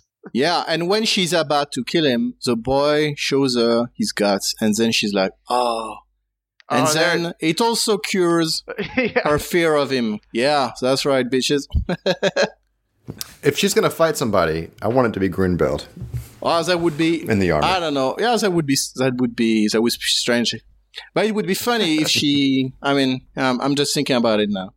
Anyway, yeah, it could be. Anyway, it's it's kind of like uh, what I mentioned uh, in the thread, where you know, what if you know the Skull Knight tried to go after the boy and guts, you know, opposed him. I mean, these are not. Uh, it's it's far fetched. It's not very likely, but it would be cool. So yeah, just just some ideas. Anyway, about the sword to to get back to that. I do think she'll keep the sword. I think she'll uh, she'll get some new armor, but I think she'll keep the sword. Uh, and yeah, I think I don't know. I feel like um, was it always Gaiseric sword? Maybe, maybe not. Uh, I think it has the same, you know, general uh, how to say shape, weight, uh, you know, heft. It's the same size. It's the same kind of kind of weapon as what he's using now. So I feel like it would make sense for him as a human to have used that sword. I feel like it's being introduced and Danann is just giving it to her. She's like, "Oh, here's that gear from the Forest Guardians, and here's a sword, a sword," you know. And Uh-huh. um, I feel like it would be something that Gaiseric coming here and dying, you know, and then you know being given like this new suit of armor and a new sword to go with it, and his old sword being there, and her giving it to Casca. I think that would make sense. And then the Skull Knight in two episodes being like, "It's been a long time since I saw that sword," or oh, you know, to Yeah. Danann why did you give her that sword? You know, and you know So that kind of he's just gonna snatch it out of her hands. Like, give me that. That's mine. There's one other thing about the sword that's reminiscent, and is I don't know the actual sword terminology for it, but the groove along the blade and the core of it, that's the same Yeah. type style as his sword. Yeah, exactly. And so, so yeah, a guy in the in the in the thread mentioned uh, Guts Raider sword, and it's true it had that groove, but you know, with a much uh, longer blade and everything. But yeah, I mean, the first thing I thought is, hey, you know, the Skull Knight sword, which is exactly the same size, uh, has the exact same groove. So it has a, a little bit a wider blade at the you know at the tip. It's a it's a bit more of a fantasy Right. fantasy you know special sword style design, but still it's it's uh, it's pretty close. So yeah, I, I don't know. I'm I mean if to me if it if it was a sword from Gaiseric's time, it's gotta be Gaiseric's sword. You know, not like the sword of a guy who was with Gaiseric at the time and Guy Zarek is just it's just some guy yeah, named just a, Guy. a guard, you know, gu one of Gaiseric's men who was there. I don't know. I mean, that's that's just that's not that interesting. You know, Jeff. it's just yeah, it was Jeff's sword. She just it's- pulled it. Jeff- she just Jeff pulled it Zarek. off a It's pile Dan- of swords they Dan's had in sword. the back. Uh, I also don't want to get too far up my own ass when it comes to this stuff because I recall episode three, what was it, 40? 339? When we saw the statue, the beheaded statue that Rakshas was on top of, and I was like, that's it. That's our guy, Guy Zarek, with his head lopped off. Nothing ever came of that, of course. So, Well, just So wait. Next time we see Rakshas, that Gazaric statue, I should have attacked them from a different point. Like he's going to Mm-hmm. confirm it. We're close to wrapping it up. Um, visually, I thought this episode was really striking. Um, we've seen a lot of comments over the past two or three years since he's adopted a more digital art style, and there were some funny moments with some of the panels uh, in the past. Some bushes looking like shit, for example. This episode Yeah. looked clean and beautiful. Particularly, I love all the stuff around the tree with guts, the, the the space he gave a lot of those characters, and the cherry blossoms falling, and Farnese's hair. Everything looks on point this episode. Yeah, it's pretty great. I um, and I also appreciate the fact we like with the digital edition, you re- we really get clean pictures. I wish the resolution was maybe higher, but uh, honestly, it's That's uh, Japan for you. yeah, it's a change from you know like shitty magazine paper, you know. Totally. Also on uh, the scene where she remembers Judeau's death, uh, where you see the memories kind of flooding into her head with her eyes at the bottom of the page. It's, it's reminiscent of that style that Miura has done for Guts a couple different times as well. I'd like to see it here as well. Yeah, Cool. I really like the um, so. I, I like that we also see like that episode she killed, you know, the weird guy, the yin and yang guy, Mhm. and uh, Also, I- I- kind of looks like a Behelit when you look at him in that panel. Like he looks, he, it almost is reminiscent of Femto's birth too. But I mean, I know that's reading too far into it. Oh yeah, right. Well, I mean, yeah, I don't think she's uh, remembering No, the birth itself, yeah. but but yeah, he does. Uh, he's kind of like an open shell. Weird design, but you know, very cool. Anyway, I, w- I was gonna say the page after that when you know you get all the stuff, like you said, Walter. Um, I really like that, and I like how he drew a face and the kind of uh, you know panic coming to her. I mean, that stuff that it's very hard to show a panic attack happening, and uh, I, I felt like it's really well done. Uh, one thing that's occurred to me, I wanted to see what you guys thought about it. The page of, of guts that's uh, m- melding with the apostles, that whole thing. Casca's on the ground in a similar pose to the end of the eclipse. I wondered if that was intentional or just a way of showing that she's, you know, on the ground, basically. Actually notice that pose. I don't think. Do we see like the exam, exact same shot? You, you mean, or it's not the exact, it's close. Her head's down, obviously. Yeah. Um, Different but the pose is pretty similar yeah, it's interesting. I to when Guts is screaming. I didn't uh, I didn't take time to check. Let me see if I can find it. I have it pulled up on my screen. Well, I thought it was Nice. interesting because uh, when she hits the ground, the panel where she actually you see her physically hitting the ground, she almost looks like she's like out. You know, it's like where her eyes are open, but she's not there. But there, she's clearly kind of bracing herself and looking up, and then screaming again, looking at him. So she's Yeah. still, Yeah. and her eye is, you know, conscious. You know, you can tell she's conscious. And then he walks away, and Farnese embraces her and is also blocking him from view. So it's Yeah. yeah, pretty I- I- harrowing. I, I don't think it's meant to be like I think it's more like a cool shot from behind. Uh, I don't think it's necessarily meant to be like uh, an homage to uh, what he did during the eclipse, but who knows? sure. Still, it's a it's a pretty cool. I mean, I like you know it reminds me of uh, you know when Guts is crawling in uh, volume sixteen and he's like outstretching his hand and you know there's Femto at the top. You know, that kind of someone at the bottom. You know, crawling on the floor and someone you Yeah. know dominating them and being threatening. I, I, I like that. I feel like that's a same kind of imagery. Yeah, she's in a vulnerable Yeah. position down there, and just seeing this towering over her, this horrible image. Mm. There's one thing we didn't talk about is that shot of guts as he's you know like bowing his head. He's basically you know trying not to cry. Uh, so Oh, what do you guys what do you And guys then he think of that? and Which he, one? And he walks away. After uh, when she screams, you know, and you Oh, as she screams yeah, again, you see yeah. yeah. he's like gritting his teeth and he looks pain and he just bows his head. Well, I think It's that's a also very- when he's like I take that as that's also when he's moving forward too. Like he just he can't take it. You know, he's got his head down. Yeah. He's just he's getting out of there, and you see him moving away from the tree, and even further Yeah. away when we see Skull Knight's point of view. Hmm.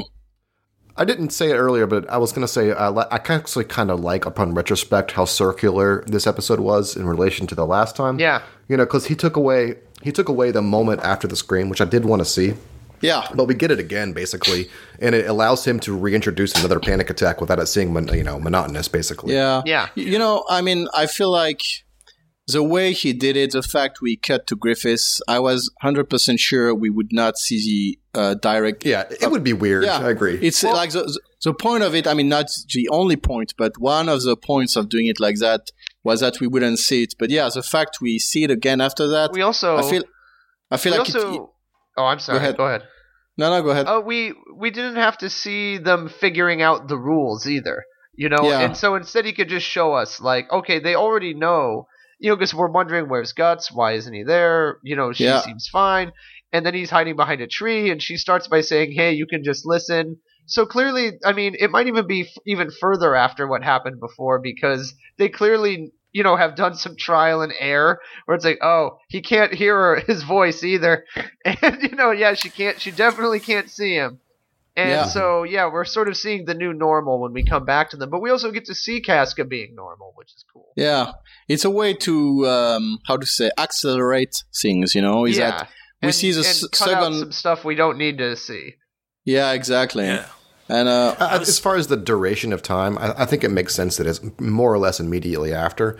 The fact that Danann was in there cutting her hair and the group was outside waiting for her to emerge makes it seem like it's pretty much directly after that event. Yeah, I think it's like like I said, like maybe an hour or something like that, but no no more. And um, one thing we did not mention is uh, Guts' state of mind because we we said you know oh he might feel, uh, but he does say to uh, Farnes and Showcase that uh, you know it's fine. You know they're like Yeah, this is fine for yeah now. they're like are you okay? He's like you know I'm I'm I'm fine with it because she she's doing It's not fun. yeah she's doing good.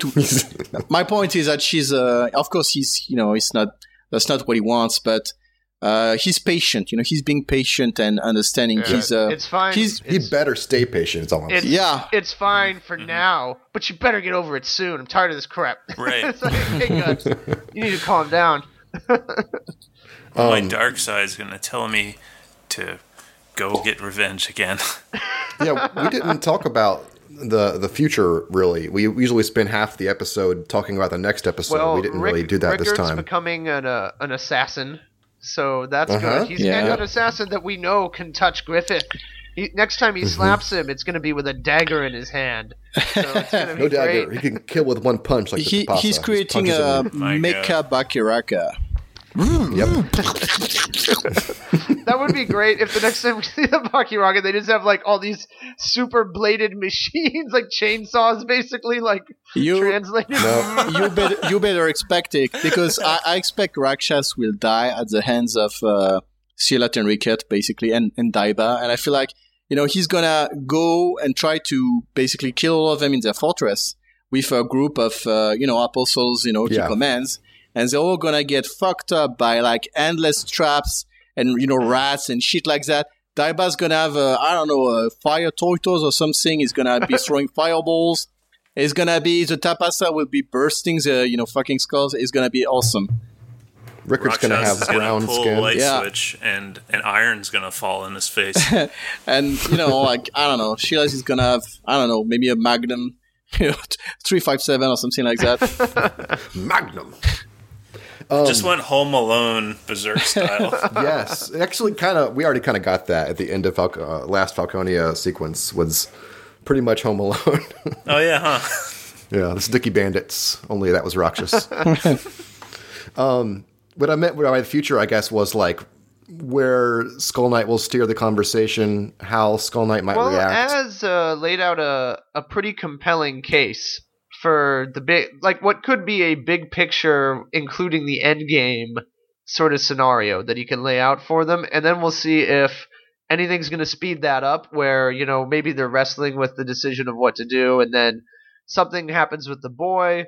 Or if they're if they are going to do the popular you know theory that like oh the apostle army is here at Elfhelm to you know take out the threat against them. You know, we'll we'll see. I what's sure is uh, we're going to need action.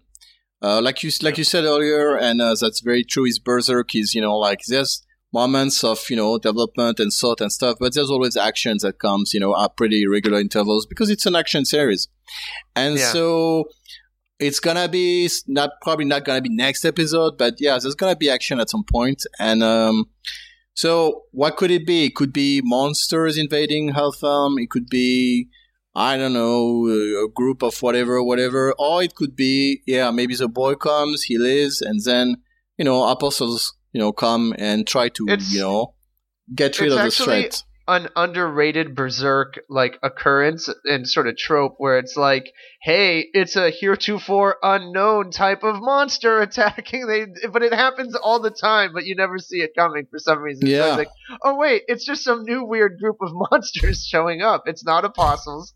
It's just these guys that you haven't heard of yet, but they're out, they're out there, and now they're you know we got to deal with them.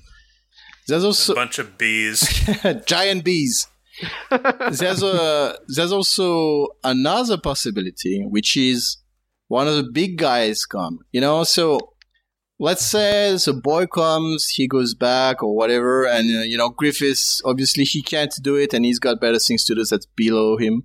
Uh, so he sends, uh, yeah, Grunbeld and a bunch of idiots. So what happens is they get killed. I don't expect like it can't be just the same things that happened at Flora's place. They would get yeah, fucked up. they- I mean, Grunbeld is strong, but still, he would get fucked up. Uh, you can't put up a firewall to a fire dragon. Oh, That would be a It'd be a bad commentary on Griffith's, uh, you know, foresight though. Yeah. Like if he sends those people just to get slaughtered, it's Yeah. like that's a well, what bad if call, Griffith's dude. uh, out of commission right now, and they're a little rudder, and they're like, "Where's Griffith?" You know? Yeah, exactly. That's Well, another the, thing. the one could- who makes the most sense to show up would be Zodd, because he's the one who's he's the one who's definitely clued in. On well, the uh, thing is, Right. I, I expect the next time Guts and Zodd fight, uh, Zodd is not gonna get up. Oh, Zodd's dead, baby. Zodd's Yeah, dead. I mean, Zodd's dead, baby. Zodd's dead. and it's like, okay, so Zodd versus Guts, the Skull Knight, Dan, the Wizards. I mean, uh, he's strong, but you know, he's got his limits. Maybe we're gonna That- see him have his guts moment where it's like, you know, oh, you know, he's got to pull everything out, you know, Yeah. against these I mean, against I superior opposition. I'm I'm sure he will, but I don't know. What I think would be cool is, you know, what about fucking, you know, Conrad or Ubik or Slan or one Yeah, of these guys? there you go. I mean, they've been It's not, not it's not crazy. Yeah, and these guys, I mean, you got the Skull Knight, you got the Wizards, you got everybody. I mean, it's still, it's still, it's one of the big five, you know? It's like, what are you gonna do? I mean, Cor- I want to cast our I want to cast our memories back real quick. Yeah. Uh, the tr- troll cave in Qliphoth. Yeah. Whenever uh, we saw the end of that fight happening and some tendrils were coming up from below the water, pretty much everybody thought it was going to be some kind of squid monster, oh no, and it was actually S- Slan's hair. I, I sure. I, I'm pretty sure. I, I'm I sure. thought it I remember- I'm pretty sure I thought it was gonna be Slan, man. Nah, I remember pretty well. We were all like, "Yep, just some kind of other fucking monster." That I was guess. the one And time then- where it wasn't a new rando monster, but like, oh my god, Exactly. it's Slan. it's like where every, if you had if you had said it's gonna be Slan, it's like, oh, you're just really thinking too big here. there's precedent even for the big boys. Is that all? That's all I'm saying. Az Well, is like yeah. searching the forum right now. He's like, ah, where's that post? I know I said it. I'm not doing it, but I'm pretty sure I said. But you know, I might be and, and if, mis- he, if he doesn't find it, he's just gonna edit a post from back then. Ah shit! I just, I just might actually. no, anyway, anyway, yeah, I don't know. I mean, imagine Conrad coming up and just snapping his fingers, and you get this like wave of rats or something. The trees all die, and Danann is like, uh, "Gotta fight this evil power." With a broom. Well, I mean, she's, you know, she's a queen of elves. I know, but it'd be best if she just used her broom and just, you Yeah. know, he's too low level. it would be cool if like all the the like you know bristles flew off it and turned into super sharp implements and just stabbed him. You know? ah! Yeah, I mean, ro- rose thorns, you know, piercing him from whatever. Okay, I'm, I'm done. Well, that's kind of what I've. My main thing with the next, you know, if, if a big fight happens, I think it will be a real test of the God Hand's power for the first time ever. I think that would be. Yeah. I would. I would love it if it wasn't just a steamroll session. If it was actually for the first time we're seeing the barest Or outline we're of the seeing God Hand's power. yeah, we're seeing like a fight. Like it's an. It's not just Right. you know uh, either get clobbered and escape, but like oh okay, let's line up our our forces here and see I think- uh, who's Yeah. got the advantage. I, I think if it happened, uh, the one showing up would die. The the member of the Gonen would die. Yeah, I think th- That'd be fucking crazy. there, there Yeah, would be that- like there would be casualties. You know, I'm like you know maybe the I don't know maybe Ged would you know get Flynn would be, get killed or something. But I expect like it's because right now Elfhelm is like that's the last standing fortress of good in the world. You know, it's like the that's like the HQ of the good guys.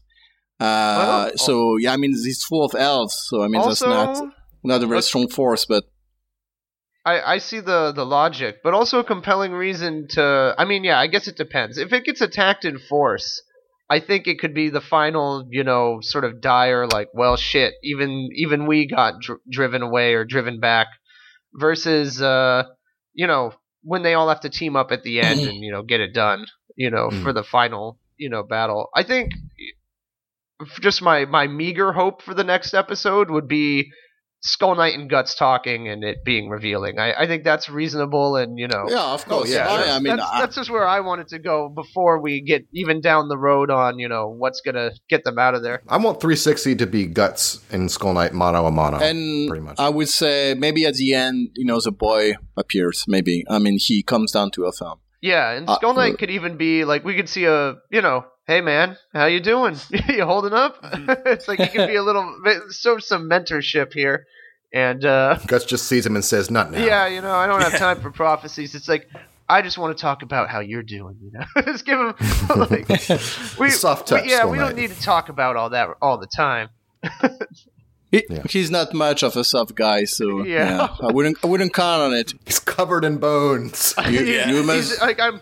I am made of bones, and I have no feelings. I don't have time for this. I know now why you cry. but it's something I could never do.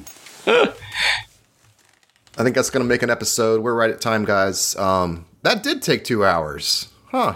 I always I think it's told going to be you. an hour and a half, but then it always is two hours. So Yeah. told ya. Yeah, I know. I should never say it's going to be less than that. That was good, though. Good good chat. I, I hope to be back here doing this exact same thing with new episode of Berserk in about a month. So look for that. And What about maybe- Duranki? And Duranki as well. Yeah, we should do one for that. No doubt about it. I uh, forgot about that. That'll be early September. I think it's the 9th or the 3rd, one of those two. Yeah, it's uh, the ninth. 9th. Okay, great. Yeah, sometime after that, we'll talk about Duranki and then hopefully be back later in the month for Berserk. Thanks for tuning in, guys, and we'll talk to you later. All right, see ya. Bye bye. So long.